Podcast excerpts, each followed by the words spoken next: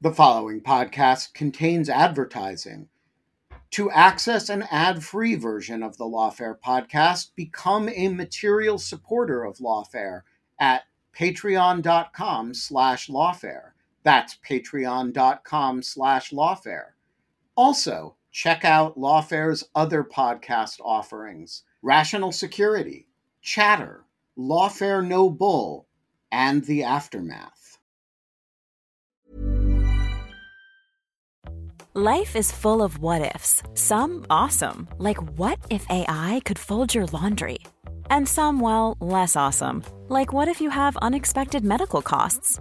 United Healthcare can help get you covered with Health Protector Guard fixed indemnity insurance plans. They supplement your primary plan to help you manage out of pocket costs. No deductibles, no enrollment periods, and especially no more what ifs. Visit uh1.com to find the Health Protector Guard plan for you.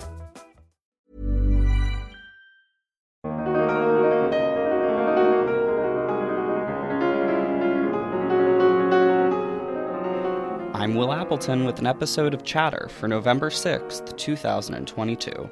For today's episode, the team at Lawfare decided to cross post this week's episode of Chatter, a podcast hosted by David Priess that features in depth discussions with fascinating people at the creative edges of national security. Today's episode of Chatter is entitled Cryptography in History and in the Movies with Vince Houghton. In the episode, David Priess traveled to the National Cryptologic Museum to meet with the museum's director, Vince Houghton. While walking around the museum, they discussed the origins of some of the museum's unusual items, the value of having them on display, traded views on movies incorporating ciphers and codes, and more. This is Chatter.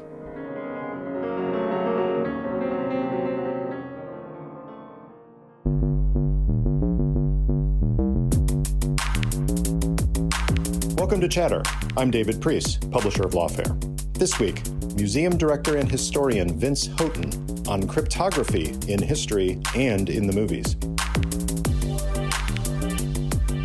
To me, museums are inspirational. Right, you can be educated by going and reading a book or watching a documentary. You can be entertained by watching Netflix. Museums should cause you to want to know more about the world around you was insanely difficult to break Enigma. This was not something that was done in two hours. This was something that was done over years. And it wasn't just Turing and four other guys sitting in a room going, Eureka, Heil Hitler, we found it.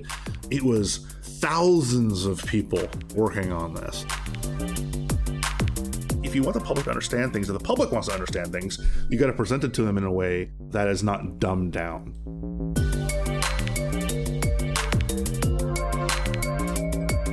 Vince Houghton, welcome to Chatter. Nice to be here. Thanks, David. Yeah, it's nice to be here. Here is the National Cryptologic Museum, right outside the boundaries of the National Security Agency in Maryland. Thanks for hosting us. Oh, we love to have you guys here. Thanks. And what we're going to do for at least uh, the first half or so of this episode is walk around the museum look at some artifacts because this is a, a, new museum and you're going to talk a little bit about that how you did it why you did it and talk about the history of cryptology through these artifacts and not only get people interested in the museum itself but also dig in a little bit to what we know and what we don't know about codes code breaking and everything else involved in cryptology. So before we start just a little bit for everybody else about why you're here, what you're doing with the museum, and, and why this is different than it would have been a few years ago. Yeah, when we opened on uh, October 8th, uh, so just a little while ago, uh, we talked about it as a grand opening versus a reopening. And mainly, even though the museum's been around since the early 90s, uh, we we took the opportunity during COVID to strip it down to the studs, uh, both physically, uh, but also you know ideologically. The idea we rethought what we wanted to do with a museum kind of from the very beginning. And the great part is we have all the great, wonderful assets that NSA has collected over the last 70 years, and right. even before that, their predecessor agencies. So we have ridiculously cool art. I mean, I'm a nerd. I have ridiculously cool artifacts uh, that we're able to put on display in some cases for the first time ever. Uh, because during the COVID lockdown, some stuff became declassified that no one had ever seen before. We can talk about that. But we also have the opportunity to go through every single artifact we have in our collection, which no museum ever gets a chance to do. Uh, but because we didn't have visitors, we had the time to do it, and and we found stuff that we didn't know we had. We actually found stuff that no one knew existed. Uh, which again is, is about as nerdy as you can get when it comes to uh, the history of intelligence and uh, and learning things through objects, which is really what museums are all about. Now that is fascinating, especially to hear you say it because you are a, a student of intelligence history. You've written, you've got two books published already on different aspects of military and intelligence history, but you came to this job from being the historian and curator of the International Spy Museum in Washington, which is has no shortage of great artifacts too. But coming here, you're saying you found things that you didn't even know were in existence in the deep dark vaults of the previous National Cryptologic Museum. Well, the, the cool thing about the Spy Museum is it's so broad, right? It covers all aspects of intelligence work from collection to analysis to dissemination to covert action, everything in between. And they do have a codes and cipher space, but it's relatively small, not much there that is our really deep dive. So we basically our mission is to focus on American cryptologic history and only American cryptologic history. So while they're doing all sorts of cool stuff when it comes to spies and CIA and NGA and everybody else, we are primarily focused on a specific thing. So there's a big difference, right? You go there for the big broad overview. You come here if you really want to get knee deep or maybe even chest deep in some of these cryptologic stories. And so, yeah, we have artifacts that they could only dream of having uh, because we are NSA. Uh, and we have, you know, a warehouse full of stuff that NSA has collected over the last 70 years, and and before that, SIS and OP20G and all these other agencies that turned into NSA. And so these are things that you can't see anywhere else. I think that's that's the important part is we know where we are. We're in the Washington D.C. metro area, and we have to compete with everybody. Right. We're competing with the Spy Museum, the Smithsonian's, all the things to do, all the places to go, and we're not necessarily on the National Mall, right? Which would be great because tourists could just walk in. You got to make a point to come here, but we got to we got to convince people there's a reason to come to this museum, and so we we really kind of thought that way. We said, okay, what's going to make us a destination? What's going to force people? To say, I got to go to that museum. And it's putting stuff on display you just can't see anywhere else. And that, that was our primary focus. Well, let's get into that and see some of these things that we can't see anywhere else and get the stories behind them. So the museum's not very big. I think people will, will walk in and go, oh, this is, you know, not a huge museum. We're certainly, again, not the size of any of the stuff you'd find in Washington. But the space we use, we use it well. Uh, we have three main galleries.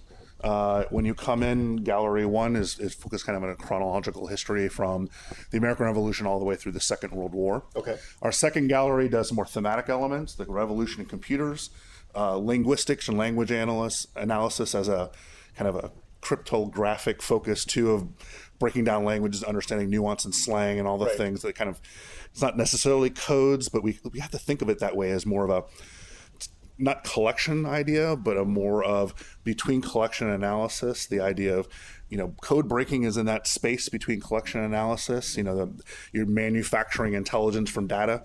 Language analysis falls into that too as well. I do want to get into that uh, later as well when we talk about language and cryptology because for so many people who didn't already experience it, The Imitation Game, yeah. the movie about Alan Turing, really brought out that linguists and mathematicians were very different when it came to cryptology, and I, and I think it did a disservice in some ways there. But we'll talk about that as we go through. And then we have a gallery we call Gallery Three, which is focused on the defensive side. Right. So everything here is about code breaking and kind of the offensive part of what the agency does and what other agencies do. And then we have a gallery that people don't realize necessarily that NSA does, which is protect information. Yeah. So it's it's great if you can go collect information from other countries and adversaries by breaking their codes. But if you can't protect your own, it really doesn't matter. So NSA does a lot of work there, uh, and that we really focus on that kind of what we used to call information assurance.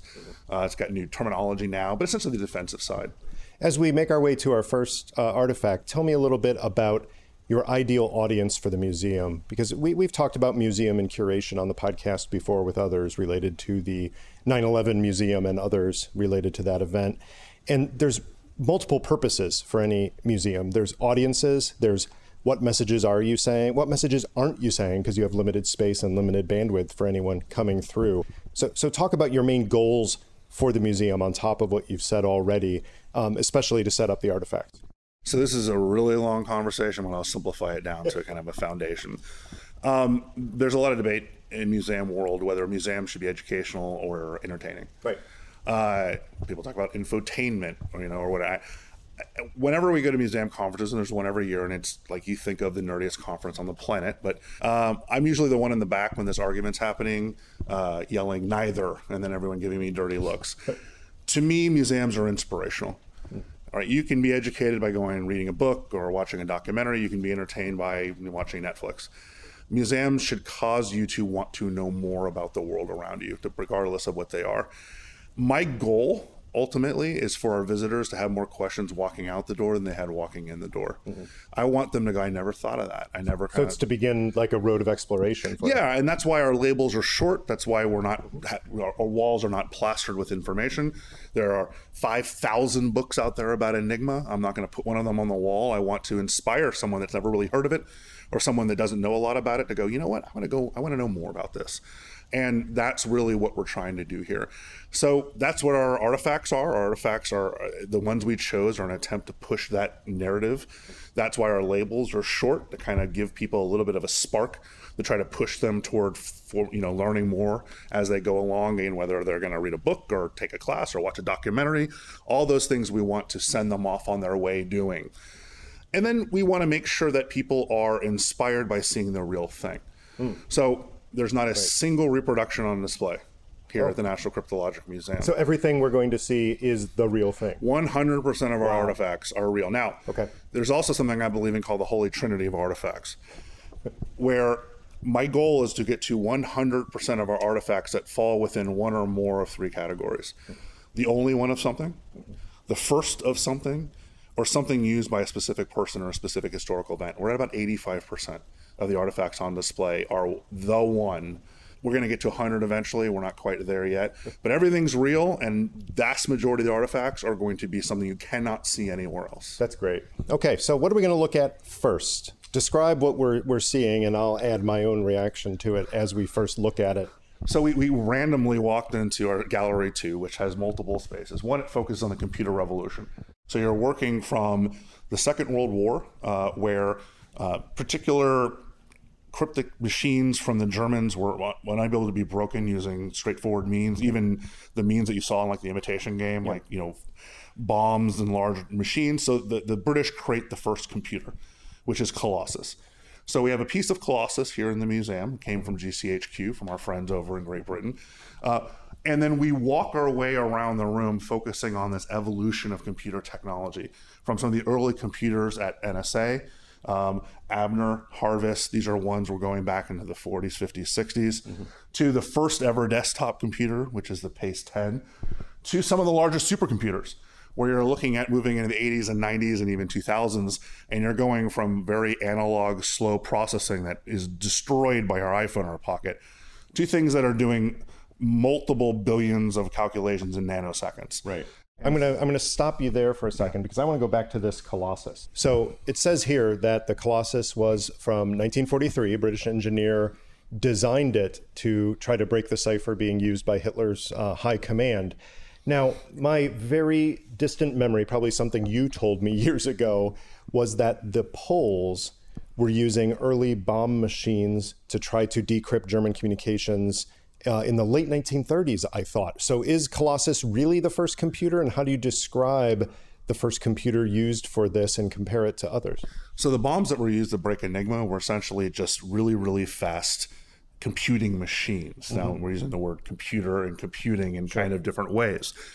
What we define as a computer is that next step where you're talking about things like programmability, so the bombe was designed for one purpose and one purpose only, yeah. right? Plus, it just cranked away and cranked, cranked, away, but it didn't actually move forward based on programming. Right. So you're basically looking at a machine that's just doing math and and you know basic fundamental number crunching just really really fast and doing it much faster than humans can do themselves that's the bombe okay right when you're talking about computers like we say here you're looking at not only storage capabilities but programmability and when we talk about storage talking about memory so that's the kind of difference that you're shifting from to Colossus and things like ENIAC and UNIVAC and the, okay. compu- the actual quote unquote computers, you know, right. with a capital C if okay. you want to use that, that Fair come point. later on. And then the, when we talk about supercomputers, now we're talking about machines that are half the size of a room, or if you live in places in DC, it's the size of your entire apartment uh, that are doing billions, or not trillions, of calculations per nanosecond. Uh, we have uh, here what we call the Frostburg, which is on display. It's big, it's honking, it's got blinky lights. Uh, the blinky lights actually are only there because the uh, it's so quiet compared to earlier computers that the engineers didn't think it was working. So they actually added blinky lights to know that it was working. Yeah. So the blinky lights serve no purpose whatsoever. that seems than... like a that seems like a very Hollywood thing to do, and yet I'm looking at it. Blinky lights simply for the sake of making us feel good that it's doing its job. Yeah, it looks like the WOPR from War Games, right? The idea is it's got these lights that they do nothing. All they're doing is showing that it's computing, and it was because people were afraid it wasn't. Uh, much in the same, I guess, think about adding noise to like electric cars because people are worried that you don't know if they're on or they're going to run into people. And then a very famous manufacturer of supercomputers is Seymour Cray. Uh, the yeah. Cray series of computers, I think most people have heard of them. Uh, one of the earliest Crays at NSA, mm-hmm. uh, and then one that was actually just retired here next to it. We call the Black Widow, the Black Cray, the XTS, that went to just a couple years ago, working at you know doing now teraflops worth of computation. So the two crays that we are looking at here in the museum were actually used at NSA for oh, cryptologic research. That's why we have right? them, right? right? I mean, that, the, we have all this stuff because it was passed down to us right. from NSA. So when something's retired, they reach out to us. They say, "Hey, look, we're either going to get rid of this or you want it." Uh, we can declassify this if necessary. We can we call it sanitize it, pull yeah. out anything that really could be problematic, and then it comes down here. Yeah. So every one of these machines on display was at one point at NSA doing yeah. cryptologic work. Wow. Now it is also safe. I'm I'm guessing it's safe to assume that being sanitized means even if someone were in this museum unaccompanied, unguarded, that there's nothing they would gain about current U.S. capabilities because of this. I mean, the, these machines weigh tons, but if somehow someone's able to pick this up and take it home with them, there's nothing that they could get out of it. And that's really what we're talking about here. The idea of making it available for public view, uh, regardless of anyone does to it or from it. A lot of it's pulling out some of the insides of things that are still proprietary. There's things that might still have memory on them you got to protect sources and methods here as, as you do everywhere else. Yeah, I'm guessing the uh, the storage of what these devices were used on decades ago, th- that storage isn't in there anymore. Yes, and it, yeah, and even if it was decades ago, it's still possible that there's a, a sources and methods issue because you know people. Our adversaries then tend to be our adversaries now in a lot of different ways, and so we don't want them to know what we're up to. Got it. How fun is it for you? I'm, I'm sure it, with the rollout of the new museum recently, you've had some veterans of the NSA come in, people who worked here for decades and never really got to go back and look at the things they worked with. But there were probably people who came through here and looked at that and got a little teary eyed, realizing they'd worked on that back in the mid 80s and they'd actually used that cray you have over there. As we get more and more capable of putting more recent things in the museum, we actually have much younger people coming over and going, I can't believe something I worked on is in a museum now. Yeah. I think that's one of the benefits of being a technology museum, is that where primary focus is on technology, because stuff becomes obsolete so quickly. We can actually have more recent things on display than a lot of other places. That's a good point. I mean, I'll, you know, CIA has some very recent things on display, but no one can go to that museum, right? You actually have to. Here, anyone can walk around off the street and see something that was just retired a couple years ago, because we're now four generations past that, and it's become so obsolete that no one our adversaries, friends, anyone else can gain any real useful information from it. I think you raise a good point. The CIA Museum, um, I did, as an alumni, have the chance to go back and walk through it, and it, it's very nice. It does a lot of things well. It has some artifacts that are one of a kind. It also does have a few currentish things, like the model that was used for the uh, Zawahiri attack. And that's fine, but you can't see it as just a citizen wanting to learn some of the intelligence history of the United States. That's special about the National Cryptologic Museum, right? It's 100% special. I mean, even the museums that an average American can go to, like the FBI experience, got to jump through some hoops to get there, right? You got to get special permission to go. Most everyone will get it, but there's a process, right? Literally, if you got time to kill and you're driving up the Baltimore Washington Parkway, you can pop in without any reservations. We're completely open to the public when we're open. Got it. That, that's one of the key differences between this museum and, and everyone else within the IC. We're we say this and, and get, we get pushback, but we'll say it with confidence. We're the only museum in the intelligence community that's 100% open to the public. So, walking around the corner here, I am suddenly looking at something that looks like a typewriter, although a very unusual one, and then some kind of a machine with uh, with dotted tape reel, and it says that this may have preserved humanity because it was involved in the Cuban Missile Crisis. Vince, walk us through this. Is, is this the actual hotline that was used in the Cuban Missile Crisis? Well, this is the hotline that becomes reality after the Cuban Missile Crisis. So uh-huh. basically, when everyone realized how close we had gotten to blowing the hell out of ourselves, there became a need for direct communication between uh-huh. Washington and Moscow. And the Hollywoodization of this is the red phone on the president's desk. That's not reality. Reality actually is teletype machines that were in Washington and Moscow and were able to communicate instantaneously. They had a, a line that was dedicated to them to pass in any information that had to be passed immediately. And the first time this was used was a test, but the first time it was used in reality was the Americans announcing the assassination of John F. Kennedy mm. to the Soviets. Basically, mm. like Kennedy was killed. We're not going to start World War III over it, uh, but we wanted to let you know that's what's going on. And so um, we have artifacts from both sides of the hotline, from the Washington side and from the Moscow side. Uh, and these communicated directly during the entire Cold War, really. Talking about post Cuban Missile Crisis all the way until the end of the Cold War in the late 1980s. Yeah. I think it's fascinating that you would think that you would use the teletype machine to communicate, even with your first test message, to communicate something like, you know, hey, we hope this goes well. Let's use this if we need to. No. The first message sent to the Soviet Union says, the quick brown fox jumped over the lazy dog's back. One, two, three, four, five, six, seven, eight, nine, zero. Basically testing all of the numbers and letters. Now that's that's an English sentence. How did this work in terms of language? Did the Soviets respond in English from their end?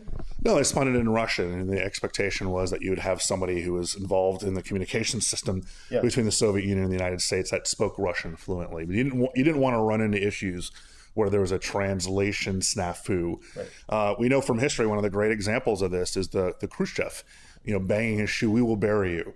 Uh, we took that as being this very belligerent statement when, if you looked at the nuance of the statement, he was saying the long tradition of history, the long process of, of Soviet communism will eventually overtake the West. It wasn't that we're going to nuke the hell out of you; it's that our system will eventually bury capitalism. Yeah. You know, and that was something that was not reported correctly. And so you get this very belligerent tone from Khrushchev when he didn't mean it that way. So you want to have people, and we'll talk about this, you know, language analysis, who understand idioms and, and slang and nuance and regional dialects and all these things mm-hmm. that go into correctly and analyzing language. Uh, because that's something that, if it's done badly, it can have real problematic repercussions. Absolutely. And I'll note that the the two machines on display here were part of that Washington Moscow hotline for almost 20 years. So people obviously knew what they were, had custody of them, but I'm looking at something over here near it that I can't even figure out what it is and it does look a little bit more odd. Tell me the story behind this first of all describe what we're looking at and then tell me the story behind it. Yeah i don't even know how to describe it it's cool looking. I think that's the best way to describe it. This was a um, an object that was in our warehouse for the last now looking at 70 plus years and no one really knew what it was and i think people held on to it because it kind of looked neat and it was heavy as hell. It was very hard to get rid of. Thing weighs about 600 pounds. I'm guessing it's about three feet wide by about two or three feet tall. It's got a number of gauges a lot of different handles on it a bunch of switches. It looks like something out of a Hollywood set for a James Bond movie, but but this is a real a real device. What did it do? So this is nicknamed the Russian fish. Uh, essentially, it was created by the Germans at the end of World War II to listen into Russian the Soviet communications on the Eastern Front, and the idea was that the Soviets had multiple ways of communicating at least they thought securely. One was encryption. You know basically encrypting their communication was just kind of a standard way but this did it in a different way. So essentially what the what the soviets were doing is they were splitting their messages into nine different channels and sending them independently over nine channels. And then they have the ability to to get them on the other end and then reassemble the message hmm. from the nine different channels into a coherent message If you try to intercept this communication and you didn't intercept all nine channels and then put them all back together, all you got was static. Mm. Well, the Germans figured out how to do this. This machine actually it was able to intercept all those different channels, bring them back together to give a coherent message. So at the end of the war, they actually bury this to make sure it doesn't get captured. they literally bury they it. They literally bury it. Um, but we find it. Uh, there are groups of soldiers on the Allied side who are going around trying to capture German technology, capture German scientists, uh, and they run into this machine. And then a nearby POW camp, they actually find people who had operated it. And they pulled them out of the camp. They said, "Show us." This went back uh, to the Allied side and very quickly was being used against the Soviets because they were still communicating that way. The really interesting thing about this, and the kind of the reason that this tends to potentially rewrite our knowledge and our history of this time period, is the prevailing wisdom about signals intelligence against the Soviets was that in 1948 there was a day in which the Soviets changed all of their codes. Part of it was because of, of espionage. Uh, people like Kim Philby and others were letting them know that we were listening in to all their conversations. Uh, part of it was it was just time for them to kind of move on to a new system. So if you picked up a book about SIGINT during the Cold War, you would actually read, there probably would be a chapter about Black Friday, which is August 25th, 1948, where the Soviets changed every cryptologic system that they had. The book would probably say after this, we were completely deaf to what the Soviets were doing. But that's not the whole story. That's not the whole story because the Soviets were still communicating some of their messaging using that nine channel system that was being intercepted by the Allies by using the Russian fish to, to gather information. Now, it wasn't everything.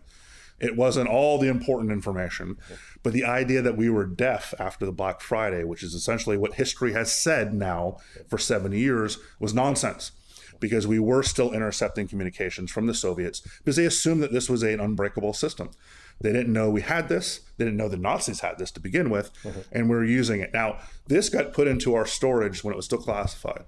And it sat there for decades and decades and decades. I'm picturing Raiders of the Lost oh, Ark absolutely. with crates no that are back there that have a stamp on them that over the mists of time, people forget what's in there until you get the opportunity to dig in. Well, that, and that's the cool thing about it was exactly we, warehouses just floor to ceiling crates that are falling apart and deteriorating, and in some cases you're pulling them apart. What's in here? Having no idea what you're going to run into, and we got the opportunity to do that because of COVID, because we had no visitors coming in. We went and did a really in depth line by line, object by object inventory of what we had. And we ran into stuff and said, okay, we have no idea what this is. Because a lot of stuff was put into holdings back in 1950, whatever, as you know, German encryption machine, World War II.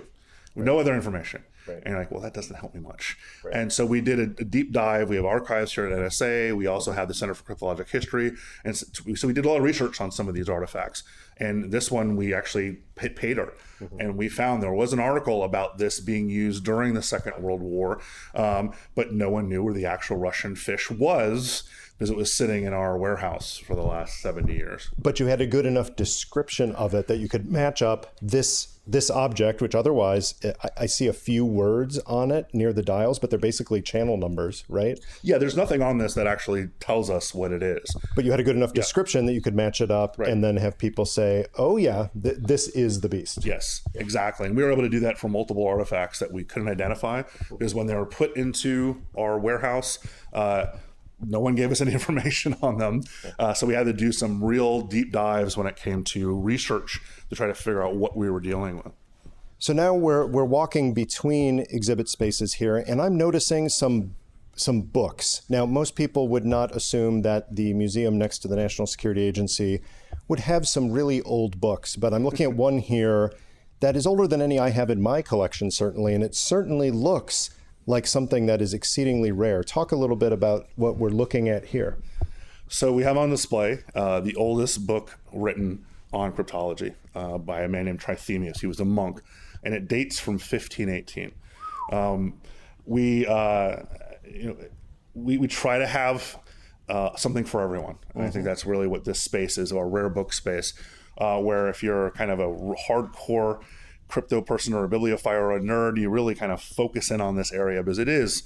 Uh, I love it because yeah. I'm a book guy myself. So we have a rare book collection as part of the museum. Uh, don't worry, we're going to be rotating these books so that they're not constantly on display, uh, not constantly being degraded by light and everything else. Right now, we have four on display. It'll be a constant rotation. Uh, Trithemius will always be on display, not this book. We actually have a couple of them. so we'll be rotating the ones that are on display, but you'll always get an opportunity to see the oldest known book on cryptography in the world. Uh, right across from it's a much more recent book, but it's also something that anyone who does intelligence history will recognize. Uh, Herbert Yardley wrote a book called The American Black Chamber. Uh, really, he's kind of the first leaker um, that we kind of look at in American history, kind of leaked the information about uh, this signals intelligence operation out of the State Department in the in the 19 teens and 20s. Uh, the book became a big, you know, uh, controversy because it told information about secret plans.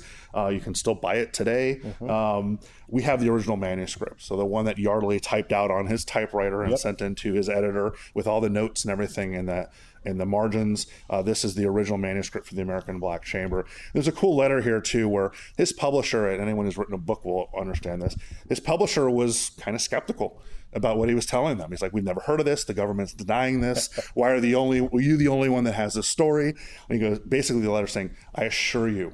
This is true. The government can whine all they want, but they certainly can't say it's not real. Uh, and when we publish this, it'll it'll be fine. These are great, Vince, because a lot of this museum is uh, at least on the surface, about technology, right. right. It's about this computer and the evolution of it.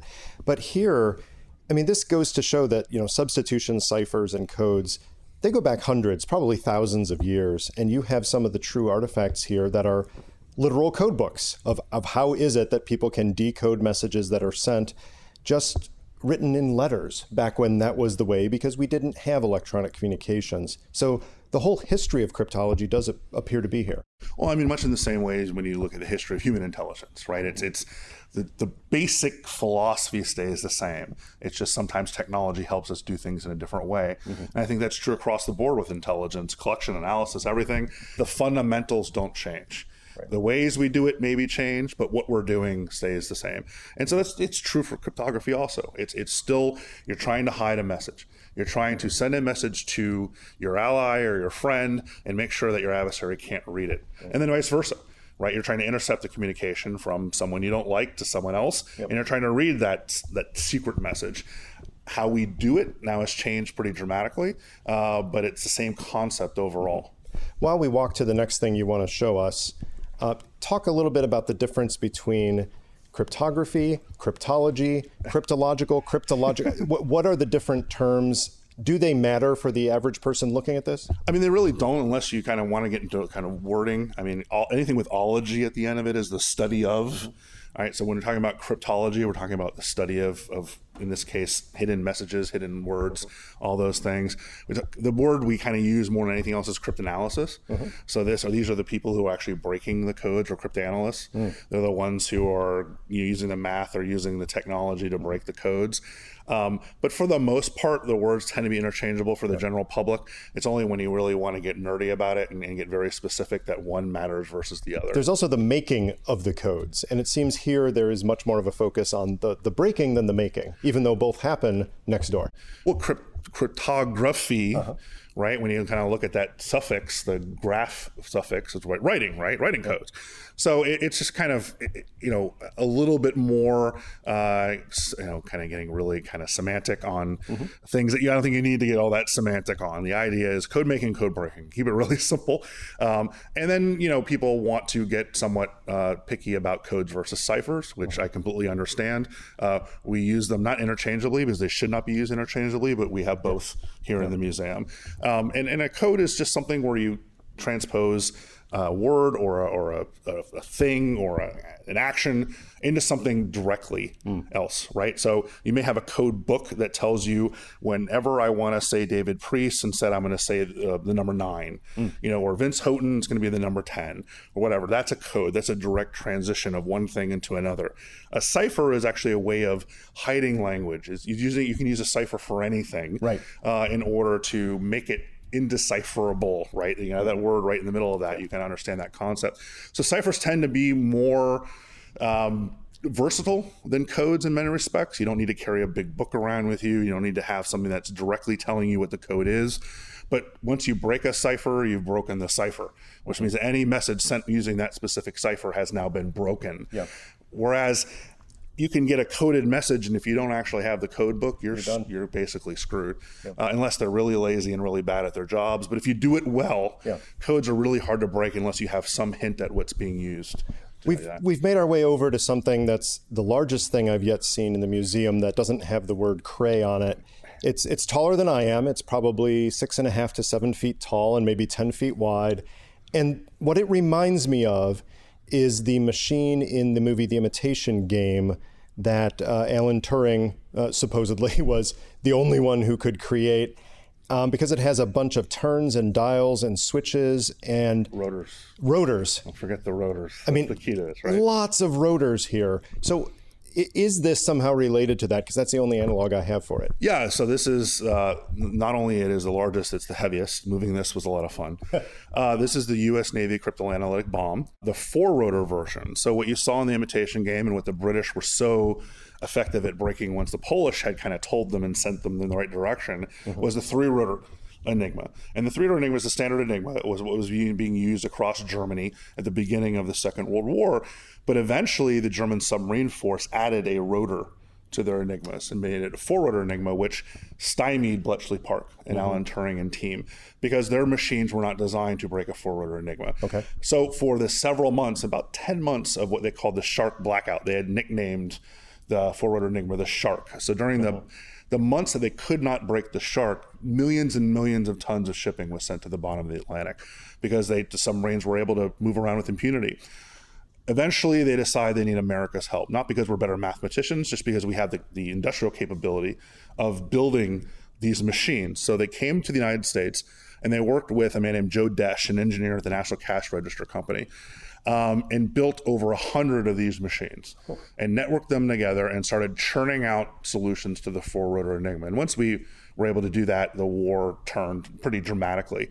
Uh, we knew where all their submarines were. Uh, we were able to reroute convoys around the submarines and then eventually to destroy the submarines. I think.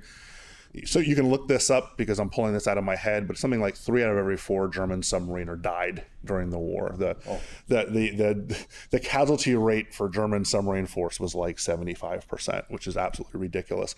So 100 plus of these were made.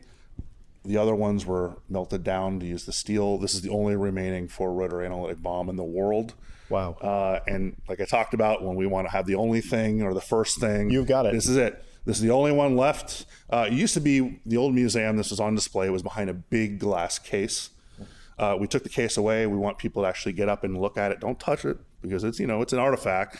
But get their nose close and actually understand what's going on here. Seeing vacuum tubes and cables and everything else. The kind of engineering that was pretty extraordinary in the 1940s. Uh, and this machine was integral uh, in breaking that four rotor enigma, which I, I'm a I hate counterfactualism um, and how much impact did this have on the war? It had significant impact. Winston Churchill says it took two years off the end of the war. I disagree with that, but whatever. Who am I to argue with Winston? But it helped. It helped a lot, right? It helped significantly because once we knew what their submarines were doing and where they were, uh, it, it- they basically were completely neutralized, and their impact on the war was gone. Okay, what else is in this room that we really need to focus on? I, I, I see something that I've seen before in this container, and I have a feeling that most people know the story, but what's the one paragraph about Enigma itself? So Enigma was a, a machine created actually by uh, a German inventor, not a military man, uh, invented for commercial use for banks and merchants and others to send confidential account information or monetary information. The German military realized how effective it could be uh, and, and tweaked it a little bit to make it much more secure and then used it just about for every communication. Uh, we have one Enigma on display here that was is a commercial Enigma uh, one of two bought by William Friedman, who is uh, kind of our grandfather here, the, the most important, one of the most important male cryptologists in American history. Friedman, when Enigma came out, purchased two for studying them, uh, and this is the the one that is still in existence here Good at choice. NSA.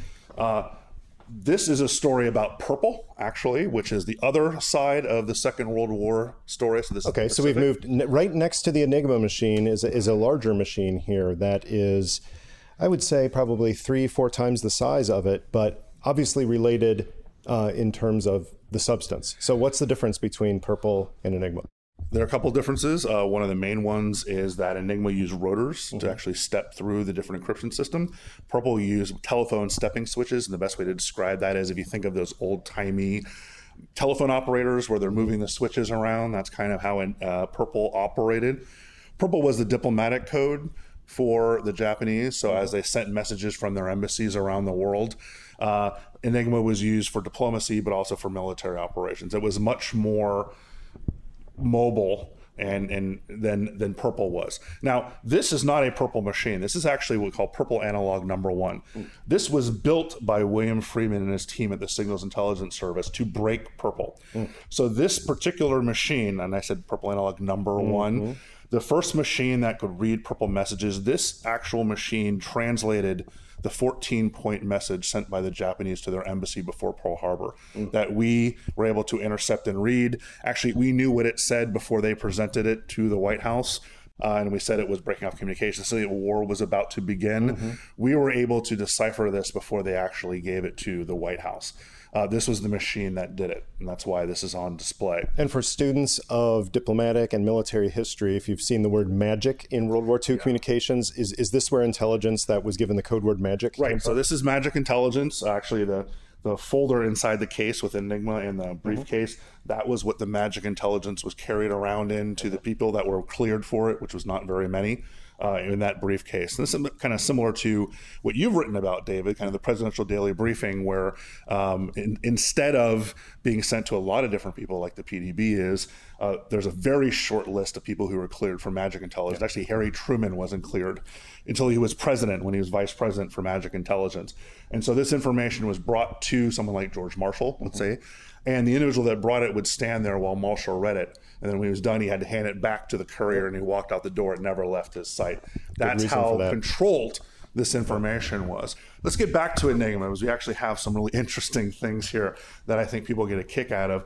The two Enigma machines here on the outside, and that's mm-hmm. these are. You're going to see me do something here that you don't tend to see people do in a museum all that often. You're literally turning on Enigma and playing with it.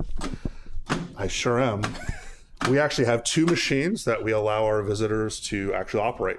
Real captured German Enigma machines. These are not reproductions. These are not created for fun public stuff. These are real captured German and Enigma machines mm-hmm. that talk to each other because the rotors are the same and the plug board is the same. Ah. So you can sit here, you can write your own message out, mm-hmm. and then you can send it to your buddy who's sitting in the other one, and they can decipher it using the other Enigma machine.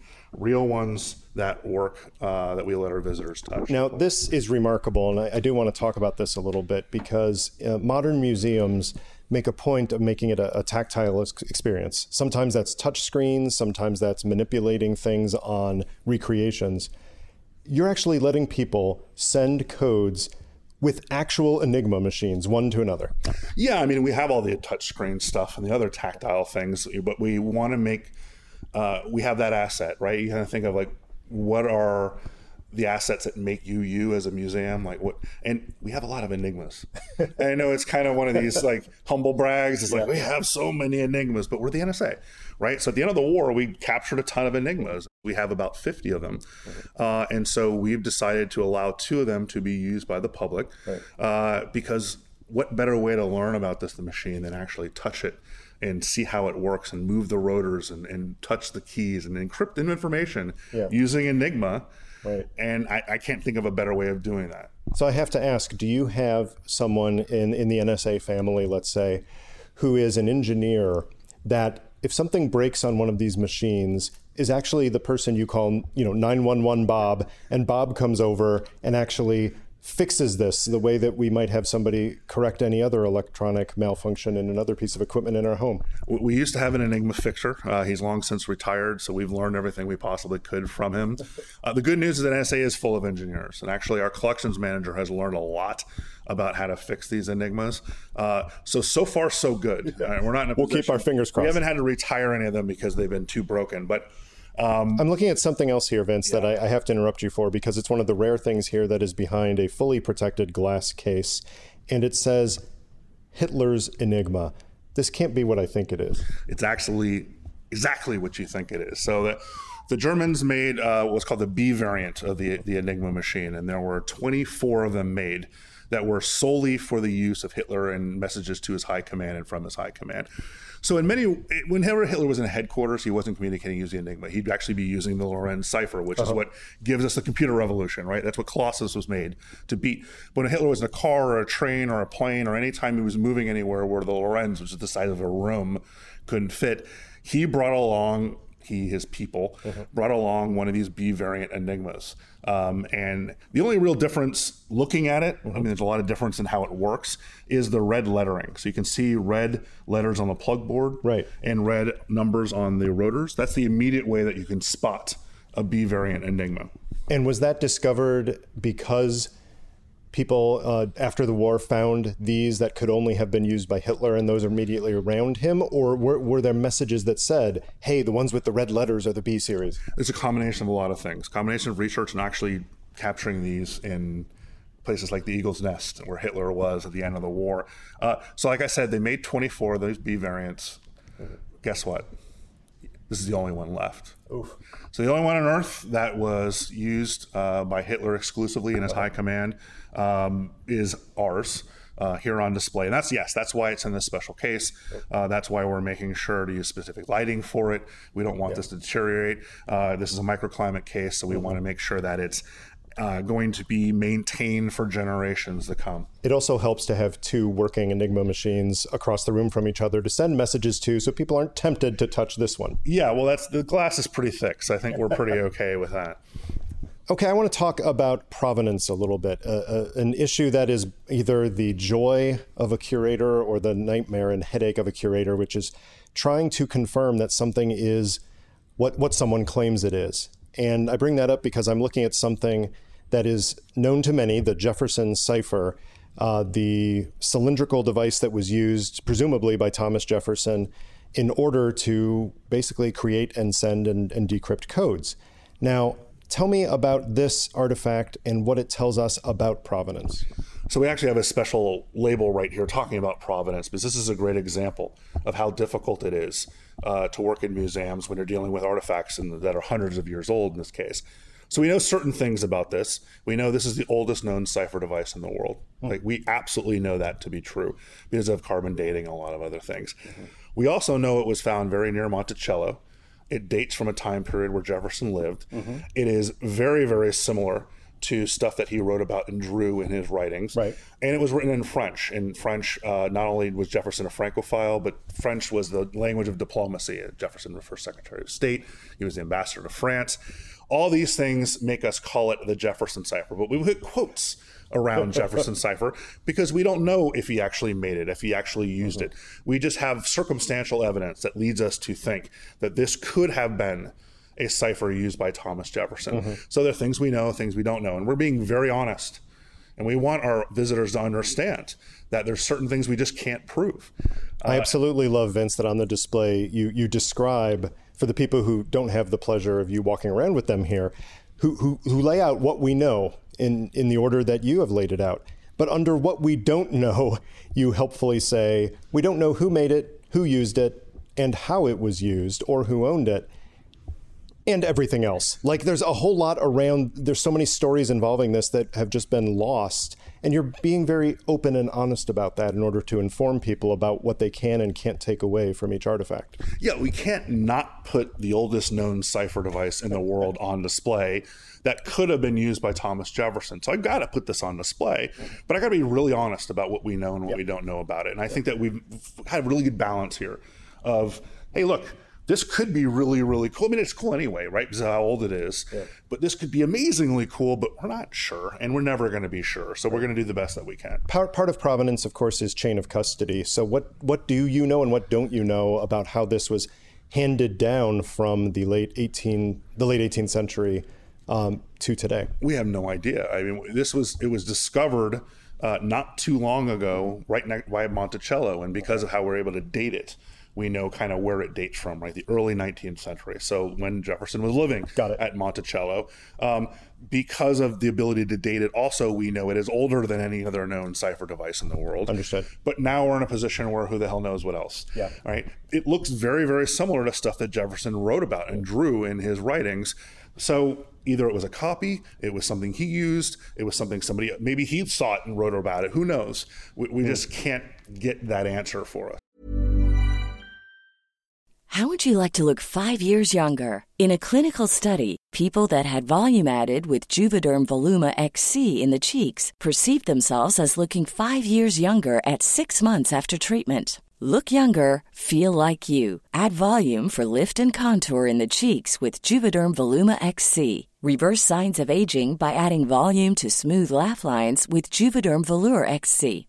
For important safety information and to find a licensed specialist, visit juvederm.com. That's J U V E D E R M.com. Not for people with severe allergic reactions, allergies to lidocaine, or the proteins used in Juvederm. Common side effects include injection site redness, swelling, pain, tenderness, firmness, lumps, bumps, bruising, discoloration, or itching. There's a risk of unintentional injection into a blood vessel, which can cause vision abnormalities, blindness, stroke, temporary scabs, or scarring. Talk to a licensed specialist to find out if it's right for you. Hey there, it's Michelle Norris. I'm host of a podcast called Your Mama's Kitchen. When I travel, I'm usually looking for a way to find a taste of home when I'm not at home. And one of the things I love to do when I am at home is entertain. And Airbnb allows me to do that. When I was in California recently, I rented a house that had a great kitchen. And when we were sitting around the table, we we're all thinking, we're in someone else's house. Someone could be in all of our homes as well. If you have a home, but you're not always at home, you have an Airbnb. Your home might be worth more than you think. Find out how much at airbnb.com/slash host. One other question, not related to an artifact here, but you brought up that this, you know that this is the oldest cipher wheel of its type.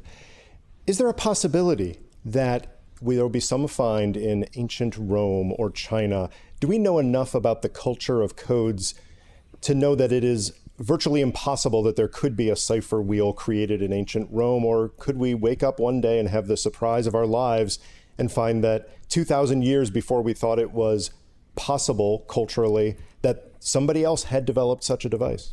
I mean, I hope so. That'd be awesome, right? Yeah. I mean, I'm not. And then you'd I, want to get it, right? And then I'd, yeah, I'd be like, hey, so how are you going to give that to me? Look, we we can never say never in most respects. I mean, mm-hmm. I think that especially in uh, history of intelligence. You know, because so much is destroyed after the fact. Certainly, people aren't writing a lot about this. You know, they, right. they don't put this in memoirs. Um, that's the trick, right? That's the trick with every intelligence museum has to deal with. Uh, is most of this stuff was designed to be hidden and not talked about.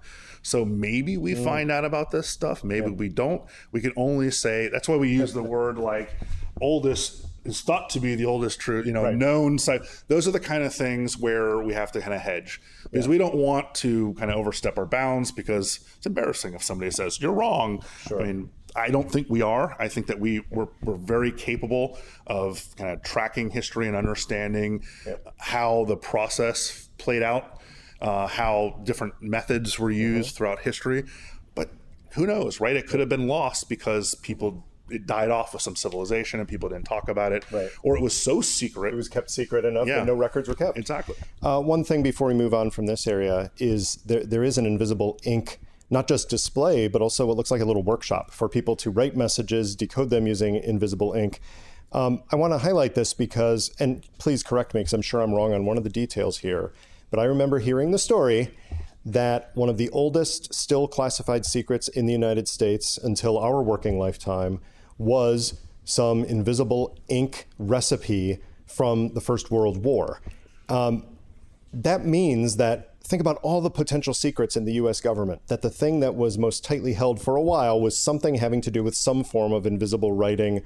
Um, and, and here you have people just doing it. So, talk just a little bit about the value of secret writing and what's good and bad about it, especially in a museum context. Well, I mean, if you can write and the writing disappears, then you're in really good shape, yeah. right?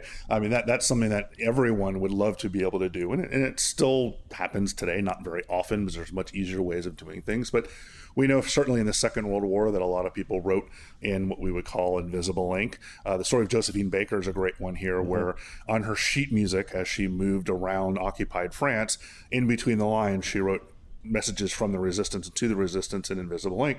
This is actually what we have here is a hands-on interactive focusing on the revolutionary period mm. and what Washington called sympathetic stain. Essentially, yep. it was a invisible ink recipe designed by a man named James Jay, uh, who is a physician and the brother to John Jay, mm-hmm. who later on becomes the first Chief Justice of the Supreme Court, et cetera. Um, and we know through writings and everything else what actual recipe they used. Uh, and so here's an opportunity here for our visitors to kind of test that out and write.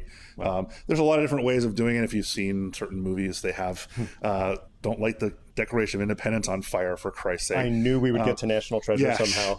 But this is not that. We're not asking people to light a flame or anything else like that. Certainly not the way sympathetic stain worked. It was just a chemical reaction mm-hmm. uh, that brought not only created the um, the the writing on the page, but also brought it out.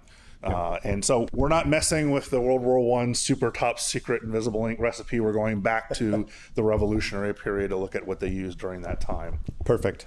Let's uh, let's look at just a couple of other things before we sit down and chat a little bit more about that cultural representation of cryptology and how especially movies have flavored the way that the American people and others think about codes, code breaking, surveillance, things of those issues. Um, but I say in a couple of minutes because there's a couple of other things we, we really have to talk about here. Now we're moving into gallery three, which is my favorite gallery. Not that the other two aren't amazing, but this is one that's kind of very near and dear to my heart. Uh, here we're focused on the defensive side, and we really have four major areas within this gallery. One is focused on written communication. So how do we encrypt our own messages right. when we're writing them? One focus on voice communication. So radios, how do we create encryption for radios or telephones, everything else? One focus on space communication. So how do we maintain encrypted communications between the ground and space Got for it missions that may be more defense, defense department focused or even for everyday operations, you know, so that hackers and others can't come into it. We look at cyber, uh, which is very hard to do in a museum, but we had a great yeah. gift from DARPA that allowed us to do a wonderful hands-on exhibit about cyber. Mm-hmm. And then I'm saving my best for last is the whole back wall of this space right. is focused on nuclear command and control. Yeah.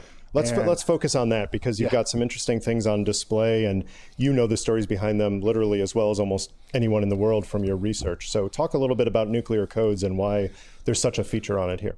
Well, what's great about this, um, from a historian perspective, is that these have never been on display before. And I don't mean just that we didn't have them out in any museum, that they literally never been outside of NSA before. Mm. These were classified when the when the museum closed back for the beginning of COVID. So they are recently declassified. I mean, really, really recently declassified.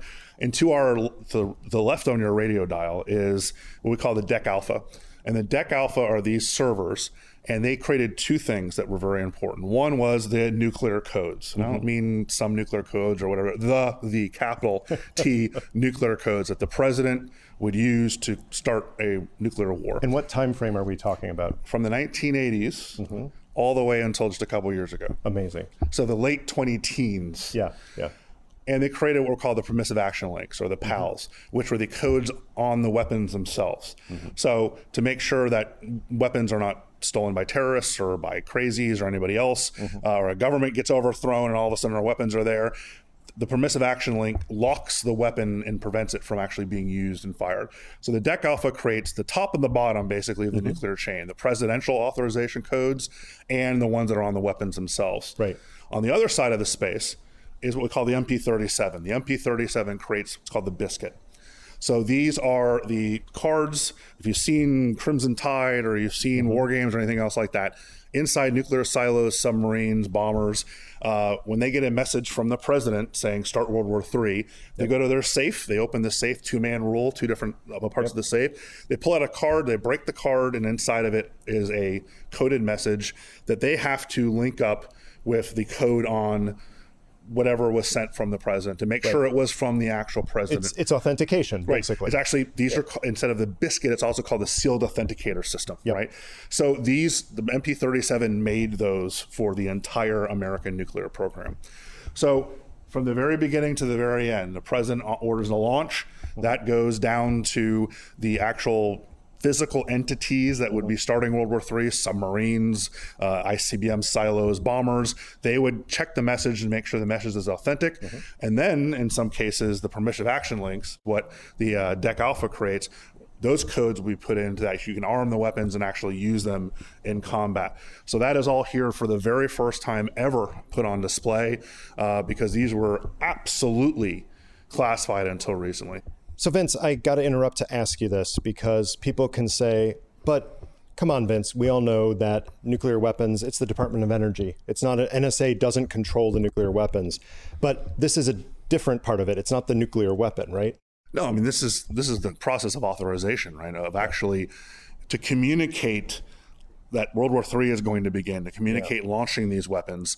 Uh, you don't want that to be unencrypted, right? You don't want people to be able to do that and fake that they're the president. You don't want to be able to intercept that communication, right? If you're mm-hmm. actually doing it in secret. So you want to make sure that these are things that cannot be spoofed. Yeah. So you have a machine again making the nuclear codes that does it at a very, very uh, High level? very high levels. Are a way of putting this, right? Yeah. And then you have the sealed authentication system that makes sure that it is the president who's actually doing this.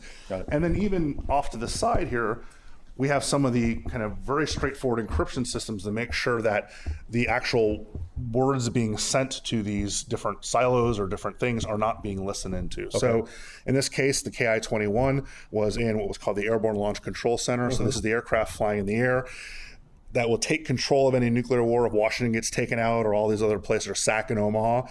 This was the ComSec system to make sure that you couldn't listen into conversations taking place between the Airborne Launch Command Center and anywhere else. And the KI 22 was the same basic idea inside a Minuteman 3 silo. Hmm. So, messages being sent down to an American nuclear missile silo, you don't want those intercepted by bad guys or anyone else. Right. So, you have the communication security system that that is designed to prevent that from happening. And Yep.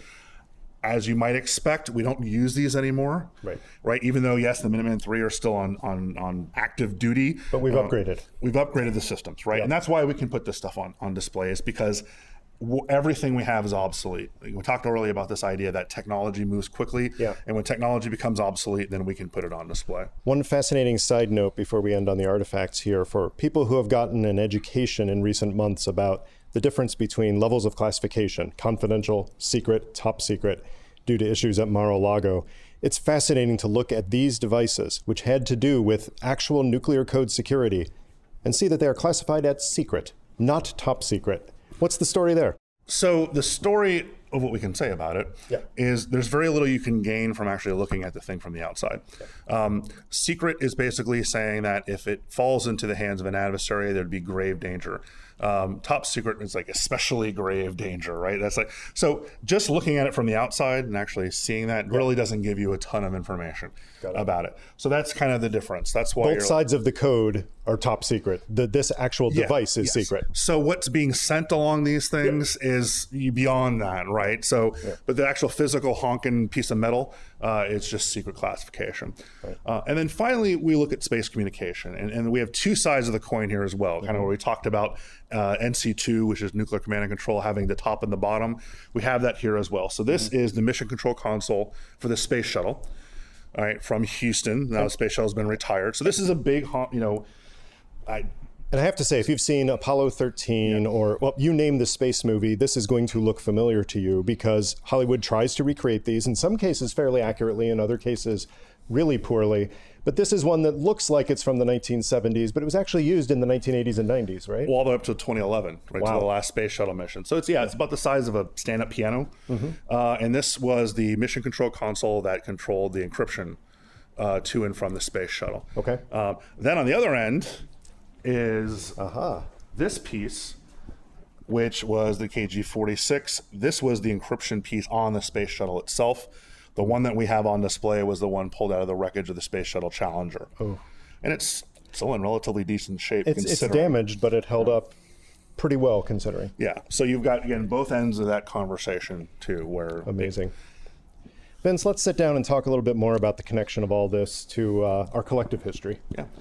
Okay, so we've we've moved out of the exhibit space and we're just going to chat here for a moment. But I have to say, even in your office here, Vince, I'm noticing that a couple of chairs here are not like the others. The others, you know, nice government issue, but on the nice end. So you've done well. But there's there's two that look old and leathery. Uh, what chair am I sitting in right now? So when we went through artifacts inside the warehouse, we found some things that would should not be considered historic artifacts, desk chairs and desks themselves and other things that just somebody decided to send to the museum because they had nothing better to do. Uh, two of them are the chairs that I stole from my office. Um, they were used for the uh, the christening of a new NSA building back in the 1980s. NSA had a, a building that they were opening up uh, that is still here on campus. Uh, and it just so happened that the President of the United States, Ronald Reagan, and the Vice President of the United States, George H.W. Bush, came to this ceremony. Uh, and they were given these very cushy chairs to sit in because they're the president and the vice president. And afterwards, they sent the chairs directly to the museum holdings because they were museum pieces because the president and vice president's butt sat in them for like 30 minutes. That is not what a museum artifact is. Uh, and so while they're still part of our collection, they're still technically artifacts. Uh, I keep them in my office instead of having them in our collections. So, so I am sitting where the former director of Central Intelligence Right. and Vice President of the United States, George H.W. Bush, sat when he came for that dedication. Right. Yeah. So you're in the Bush chair. And I'm looking at the Reagan chair. He's he's not there, but I've sat in both. The Reagan's a little more comfortable, but I get the whole CIA Bush connection thing for you. It makes I had more to do it.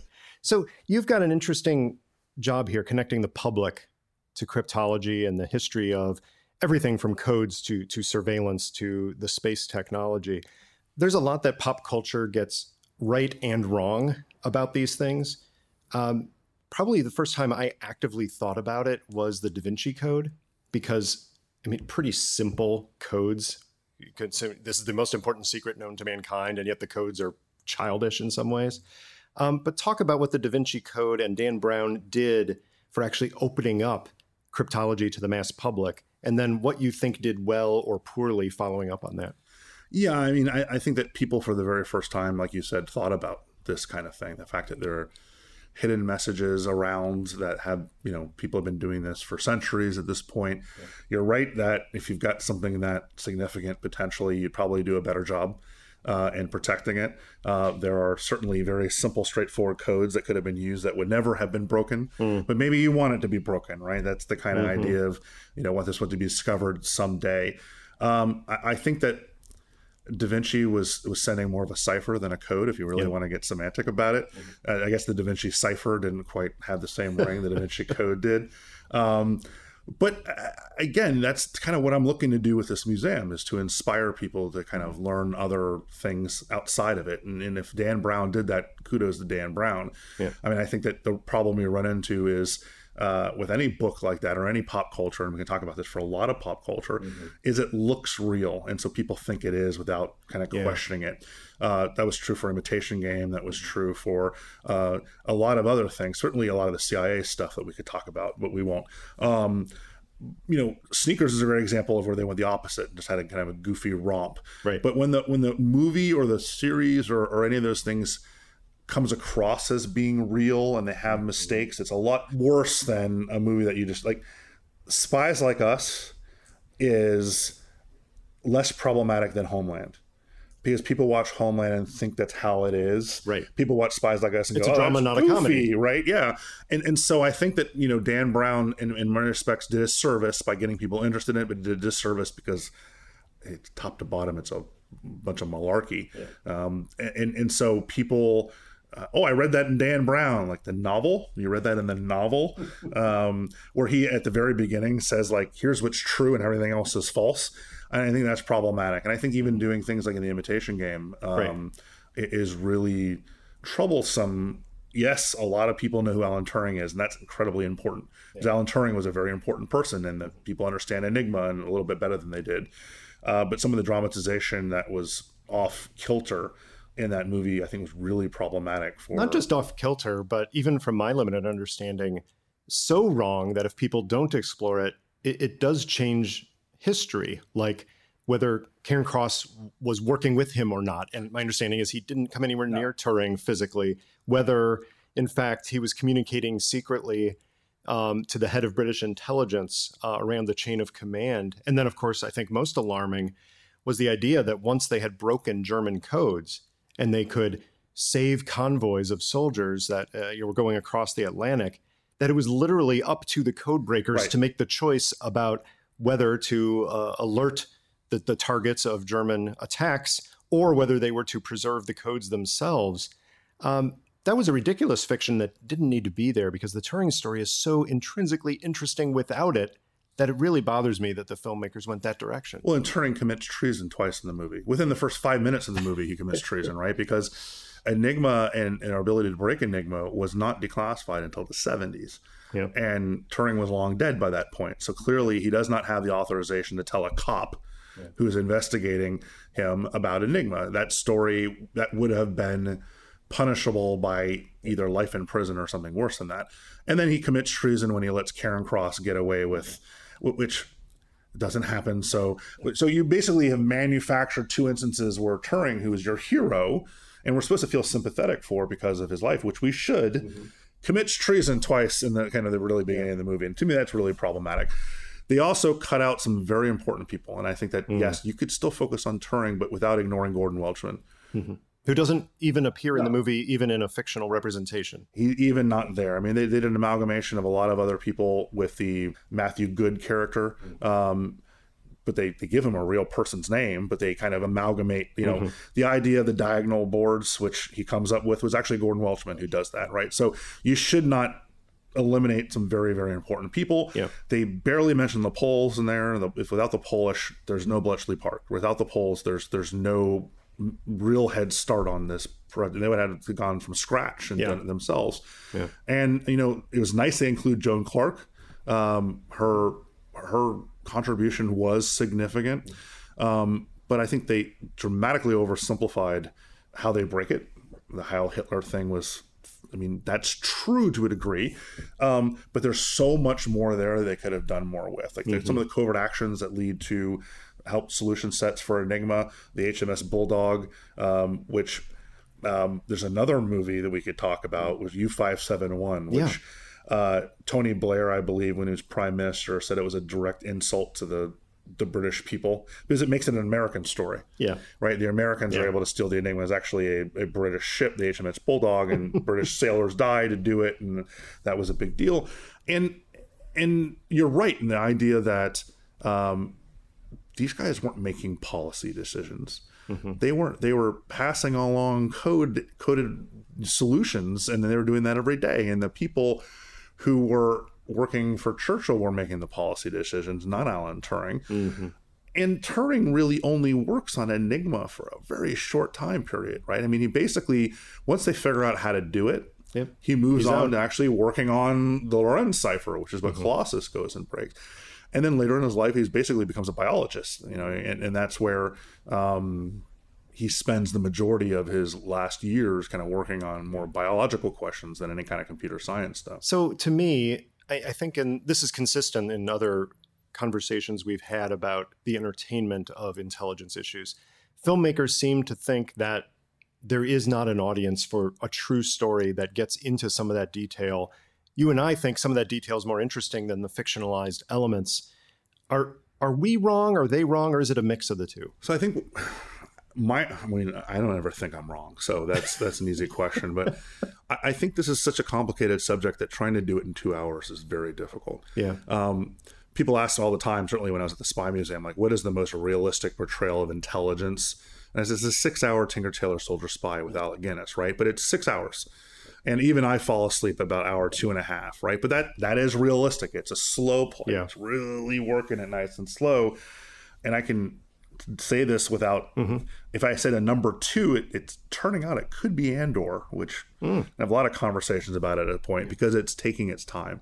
Yeah. And I think that that is what is missing from these two hour versions of things. Yeah. Don't try to tackle a story that's really complicated and try to do it in a in a movie theater. Yeah. Uh, especially now that we have the op- opportunity to do like multi season series about things. Yeah. Breaking Enigma, even Alan Turing needs to be 10 hours, right? I mean, there's so much, it's so complicated. And They tried to, they reduced his personal life to something very kind of weird. Yep. Um, you know, yes, part of the story is that he's gay, but the the idea of um, the childhood crush and all that. I mean, Dermot Turing, who is Alan Turing's nephew and and who is a, a a very prominent historian in this field. He's Sir Dermot Turing.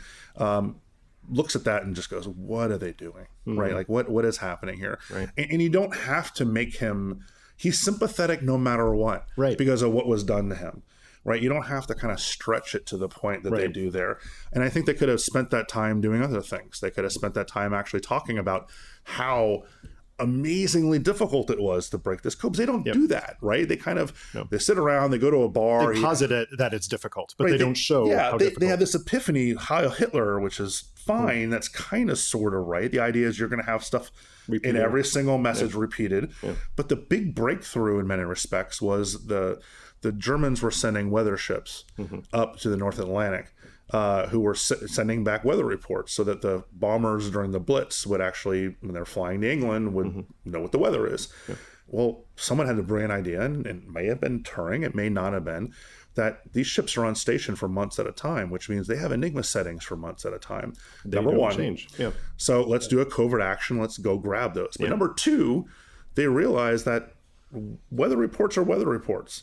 And if you've heard one, you've heard all of them. Because if I'm doing a weather report for today, There are only so many words that are going to appear. the weather for Monday, October 31st is so you know there's plain text in the beginning of it right off the bat, and you can use that to kind of work your way through it. That to me, you could have done in five minutes, and that's a much more interesting story It than th- that.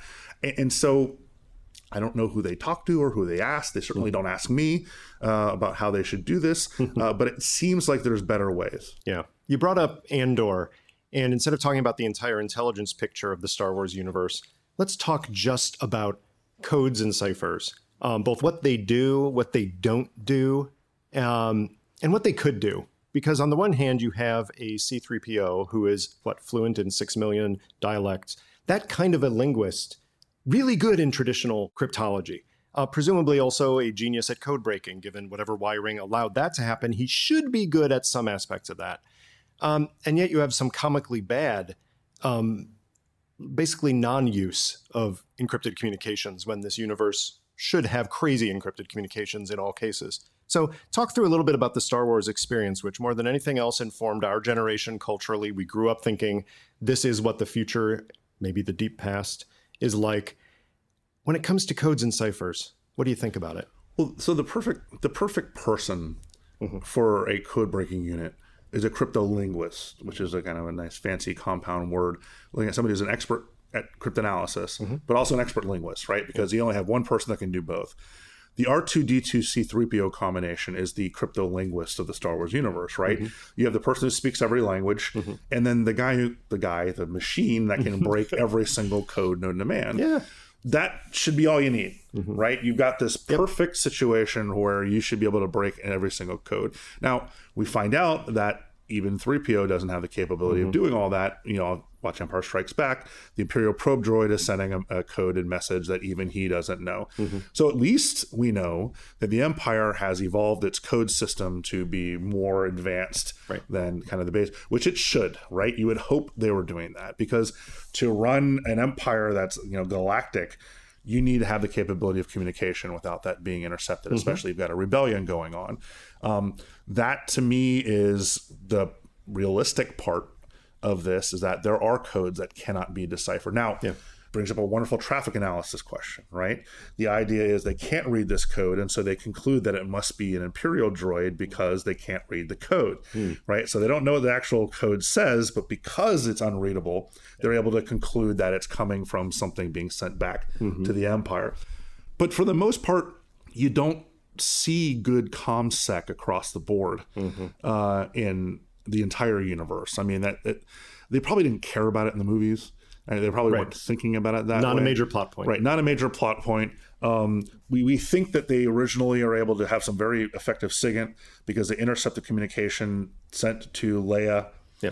um, about the Death Star, but it turns out it was literally handed to Leia, so it wasn't necessarily intercepted in that way. Right, right. Um, it was kind of an unencrypted bit, you know, Yeah. PDF that was sent up from the planet. But you know, you don't see a lot of that level of there's a lot of human elements in there. There's certainly a lot of sensors and things that we call mm-hmm. MASINT today. But the idea of intercepting communications is something you would think that the empire would be really, really good at. Because if you look at you know what brings in a lot of information and intelligence by modern civilizations whether it's the russians the chinese it's us the mm-hmm. british mm-hmm. whatever it's SIGINT Yeah. right it, it's intercepting because if you communicate you're vulnerable right if you're there's more than two or three people you, you got a potential problem when it comes to you know human intelligence but if you're communicating with anything electronic people are listening to it mm-hmm. and that's what everybody's doing in the star wars universe so why aren't they intercepting communications between um, Mon Mothma and you know Admiral Ackbar? Why aren't they mm-hmm. intercepting commu- like? Why don't they know everything about Leia because she's communicating via Yeah. you know some kind of system that's obviously not that encrypted? Mm-hmm. Why aren't they using electronic warfare to jam the X-wing as they're actually flying in to, to, to attack the, the? They're they're working with droids and with systems with sensors and everything else. Where is the ELINT and the electronic EW? I guess that's part of the fantasy part of it is you can you can take some parts and assume massive advances in technology, right? You know, land speeders levitating and light speed that's got no and then on some very fundamental things you're like they're they're not even in Cold War technology. Well, right. I mean, that's this is the limits of imagination of George Lucas and whomever else. The idea of you know he's he's not privy to the kind of what's being used on the intelligence side up until mm-hmm. that point, and so you do get some of these really weird mm. disconnects between ridiculously far-fetched future technology that we're never going to get near with and just things that don't make any sense you know where um, you should be able to jam the communication between the droid and the pilot of an x-wing mm-hmm. And that kind of screws them, right? If Luke can't You're talk to. R2, you're, done. done. Right. And that's the most basic thing. Like we were doing that back in the 40s and 50s, right? so even just that something that basic Yeah. could be something that you should be able to do. Or, you know, everything's computerized. You know, why not a cyber attack? Right. We're obviously not thinking about that in 1977, but we would be thinking about it today. You know, or you have the uh, communications that are obviously having between Yavin 5, between the rebel base and the pilots. Right. That's also something that should be intercepted and listened to because they're basically telling, Telling their them the plan, attack runs. The attack runs. Those are all things that should be easily intercepted, and there's no conversation about how are you keeping this stuff encrypted because I don't think they are. Right. Um, so why has the Empire completely neglected signals intelligence? No empire's perfect. Well, right. I mean, to their demise, because that would have really solved the problem. Yeah. So let's let's talk again about codes and, and ciphers. We've we've talked about a few movies already. Are there any fictional representations that, that we haven't talked about that you found are particularly good that people watching this can take away from it? Yeah, there, there there's something good there about how it's done or its impact. Well, I mean, Sneakers is a favorite for a lot of people who work at NSA. It's really the only movie that makes NSA not look terrible. Well, they have the the famous beginning where the person introduces himself as from NSA. Um, Robert Redford's character, Martin Bishop, I think, says, "Oh, so you're the ones listening in on my phone line." And they go, "No, that's the FBI." And he goes, "Oh, you're the one overthrowing governments." No, that's the CIA. We're the NSA. We're the good guys. And it turns out he wasn't. I don't want to give away, but that there's a lot more going on. It's a good there. movie. It's worth seeing. Right, and it, and it is one. Unlike the enemy of the states of the world and others, it doesn't make NSA look like a bunch of villains, which Right. we're pretty happy about. Um, but the same respect, uh, it actually has a pretty interesting portrayal of the power and influence of, of cryptography, of the idea of uh, breaking encryption at a pretty high level. I mean, this really kind of predates the the conversations that we're all having in the 20 aughts and the 20 teens about collecting everything and reading everything and being kind of universally able to pull in information from everywhere. So the, the basic plot line is someone invents this black box uh, that just can decrypt everything. Now, Yeah, I promise you this is fiction. but it's a great plot device. but it's a It great is. plot device. Uh, we actually have a little black box on display that I didn't show you that actually does the opposite. It creates random bits of code uh, to create uh, essentially unbreakable codes. Nothing's unbreakable. One time pad is the only thing that's unbreakable, but it gets really close. Yeah. So it's a little black box that just creates random numbers. This little black box, if you hook it up to something, it breaks the encryption automatically, which right. every, as they mentioned in the movie, there's not a country on earth that wouldn't kill to have mm-hmm. that technology. That is fiction, but that is pretty true to life, right? That's that is the, that's the goal. Of, that's the goal. That is the the ultimate ideal is having a singular technology mm-hmm. that can get you into everything. The reason NSA is a humongous building and we have places all over the world is that there is no technology like that. Yeah. You need lots of different technologies to get you mm-hmm. into all the different systems that you want to get into, right? So it's no secret that our adversaries are, you know, the Russians, the Chinese, the Iranians, the North Koreans, like that. I'm not breaking any classified right. information saying those are people that we're paying attention to, right? Mm-hmm. They have 30, 40, 50 different systems that we have to independently try to listen into. The one right? thing I love in the movie that points this out is at one point, uh, Robert Redford's character, Martin Bishop, they're doing yet another heist break in thing. And he encounters an electronic keypad and he's communicating back to his team and they're saying, well, this, we don't have a solution. This is unbreakable. What, what do I do? And he's listening carefully to step after step. And he just kicks in the damn door. Right. This right? is, uh huh. Yeah. Uh-huh, got it. Uh, it's, the, it's, the, Indiana Jones pulling right, out the gun exactly. and shooting the scimitar wielding adversary moment. But it does point out there are there are different types of codes, ciphers, um, passwords, everything in there, and you may need different methods to do it. Sometimes brute force is the method. Yeah, I mean, I think that that's the flexibility is what I think makes NSA what it is, mm-hmm. is the fact that you have a lot of different people with a lot of different skill sets yeah. that can do lots of different jobs, right? Because you have low tech adversaries, mm-hmm. ISIS or you know some terrorist organizations that are still relatively low tech, right? Mm-hmm. They're not developing their own encryption systems. Even you know when when when Al Qaeda created what they called Mujahideen secrets, it was still kind of relatively low tech. And then you have nation state adversaries that are way beyond the, that level and you need to be flexible enough to go after both and to take you know to take care of both and then of course in the cyber domain mm-hmm. you have a whole other issue there so I, I, think that what sneakers gets right uh, is that it's really really important stuff i mean mm-hmm. there's no mm-hmm. there's no exact number that's class that declassified but you might actually be able to tell us this from the, the unclassified sense and not get me fired mm. about how much of the presidential daily brief yeah. comes from signals intelligence um, it's a lot, right? Um, it's really, really important. Yeah. Uh, and I think the movie really gets that point across. Uh, you know, the idea that this one little black box would be the thing that every nation on earth would kill to get because right. it breaks through all these encryptions. Again, no, there's nothing like that in the world. And I think mm-hmm. that's what it gets wrong. Um, and and so yeah. uh, but it's a movie that's absolutely worth watching because i can't imagine there there may not be a movie made that has more oscar winners in it. I mean it's it's just the cast is stunning. It's the ultimate kevin bacon game right? When you're right. trying to connect you, between movies redford james years. earl jones you've got sidney poitier you've got um, ben kingsley you've got river phoenix you've got um, yeah it, but you do have in sneakers the actor and I, I forgot his name i'm so sorry. I think he passed away recently um, he played Ned Ryerson in Groundhog Day, right? That guy too. Phil's old friend. Yep. So yeah, it's the ultimate connecting movie. Um, you mentioned earlier when we were walking around the artifacts that something that's really hard to do is to in a museum space, but I would say in in Hollywood as well, is to show cyber right in a yeah. way that's compelling. When it comes to cryptology, the I think the the next step of that is the the quantum you know quantum computing and quantum cryptology. Important concept. Pe- good you know good smart men are working on it and even smarter women. Is there any way that that is ever going to be captured in a compelling way on screen? I don't know. I mean i think that you know we we have a film uh, in the museum that was wonderfully put together by NASA Goddard, which is right down the street. And they were actually able to talk about the quantum encryption parts that I wasn't. Mm-hmm. Uh, but even in that case, they just kind of showed the machines they were working on and they kind of talked about. Yeah. The fact, I mean, one of the, the, great thing about quantum encryption is that there's something called the no clones theory or quantum entanglement. It's kind mm-hmm. of the fancy way of saying that you will always know if somebody's trying to steal your information. Mm-hmm. That's the cool thing about it, right? Because the minute someone tries to grab it, changes it you'll know. Yeah. yeah right. Yeah. Um, and that's kind of the holy grail, right? The idea is is yeah, you might not be able to protect this information, but you'll know it's being attacked, right? Which is the kind of the first step. Yeah. I guess you could show that, maybe.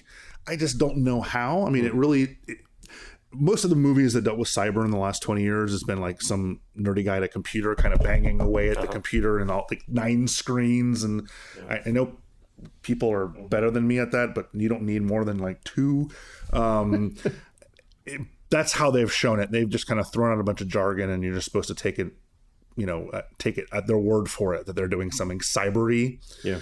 I think they're going to have to evolve from that because I think people are starting to kind of get a little bit of this, and, and even the most basic, certainly the young people today, kids these days, the younger people who are in middle school and high school and in, in college that grew up during this era are going to have a better understanding of it. So they're not going to be able to kind of half-ass their way through, you know, just throwing out some terminology and buzzwords and think that people are going to be like, that doesn't make any sense. That person just said.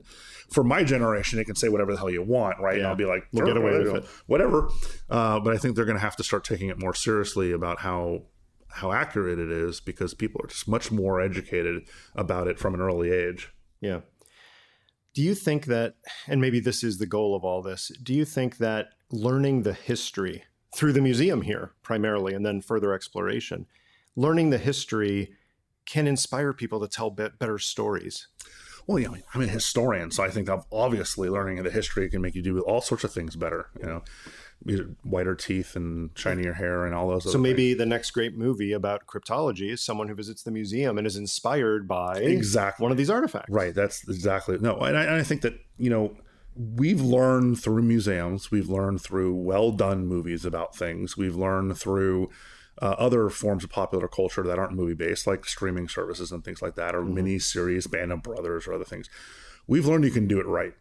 It can be done. Complicated issues can be explained. I mean, And reach a receptive audience. right and be really entertaining at Yeah. the same time i mean uh, you know i think the, the first hint of this is you know when carl sagan did cosmos he convinced people somehow to let him talk about star systems and nebula and all these other things he's like look people will like it and like i don't know and then it became huge and now it's been redone with neil degrasse tyson and, and so that's as complicated as anything right? You're talking about physics at a level that just most people don't get.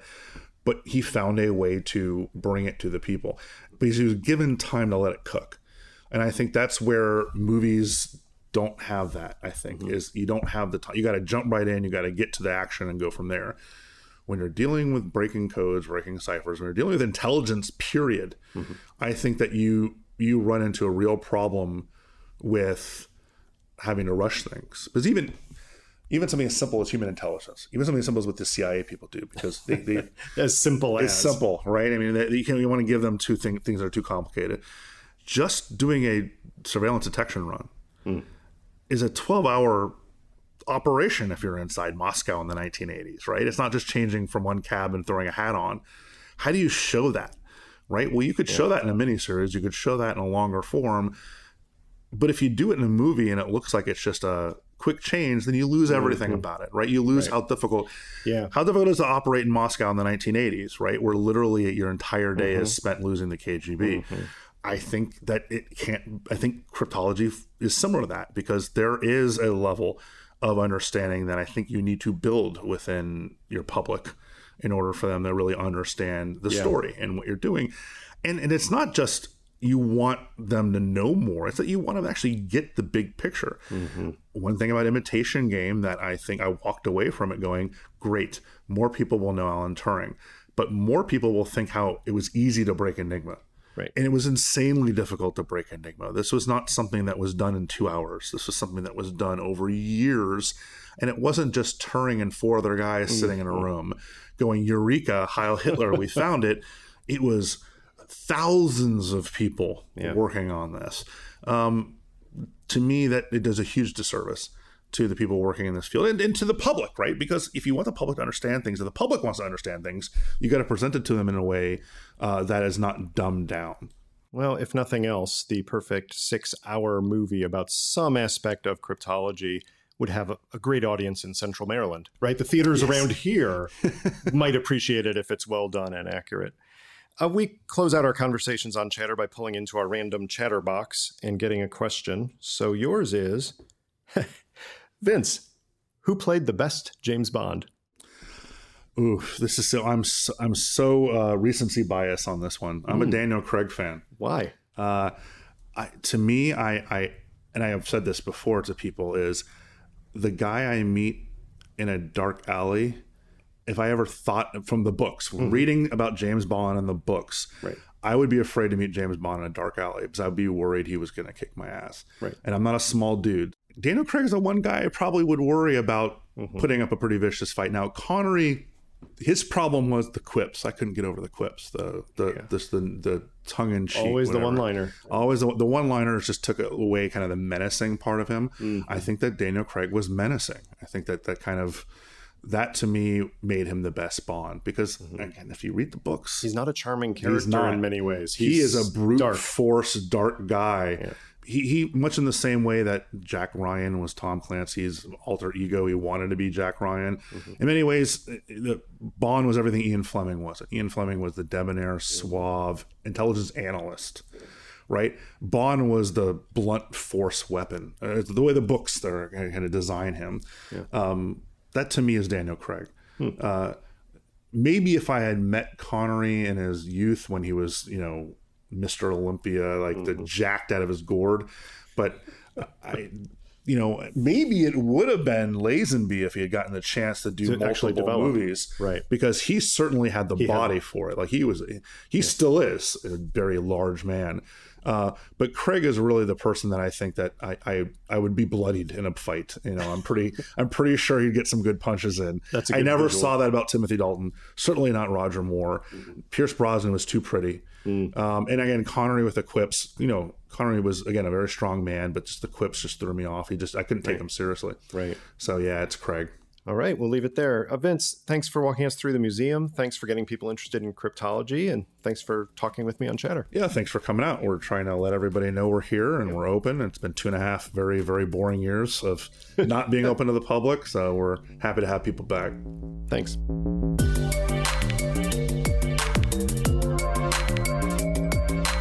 That was Chatter, a production of Lawfare and Goat Rodeo. Please subscribe to the podcast and find us on Twitter at That Was Chatter.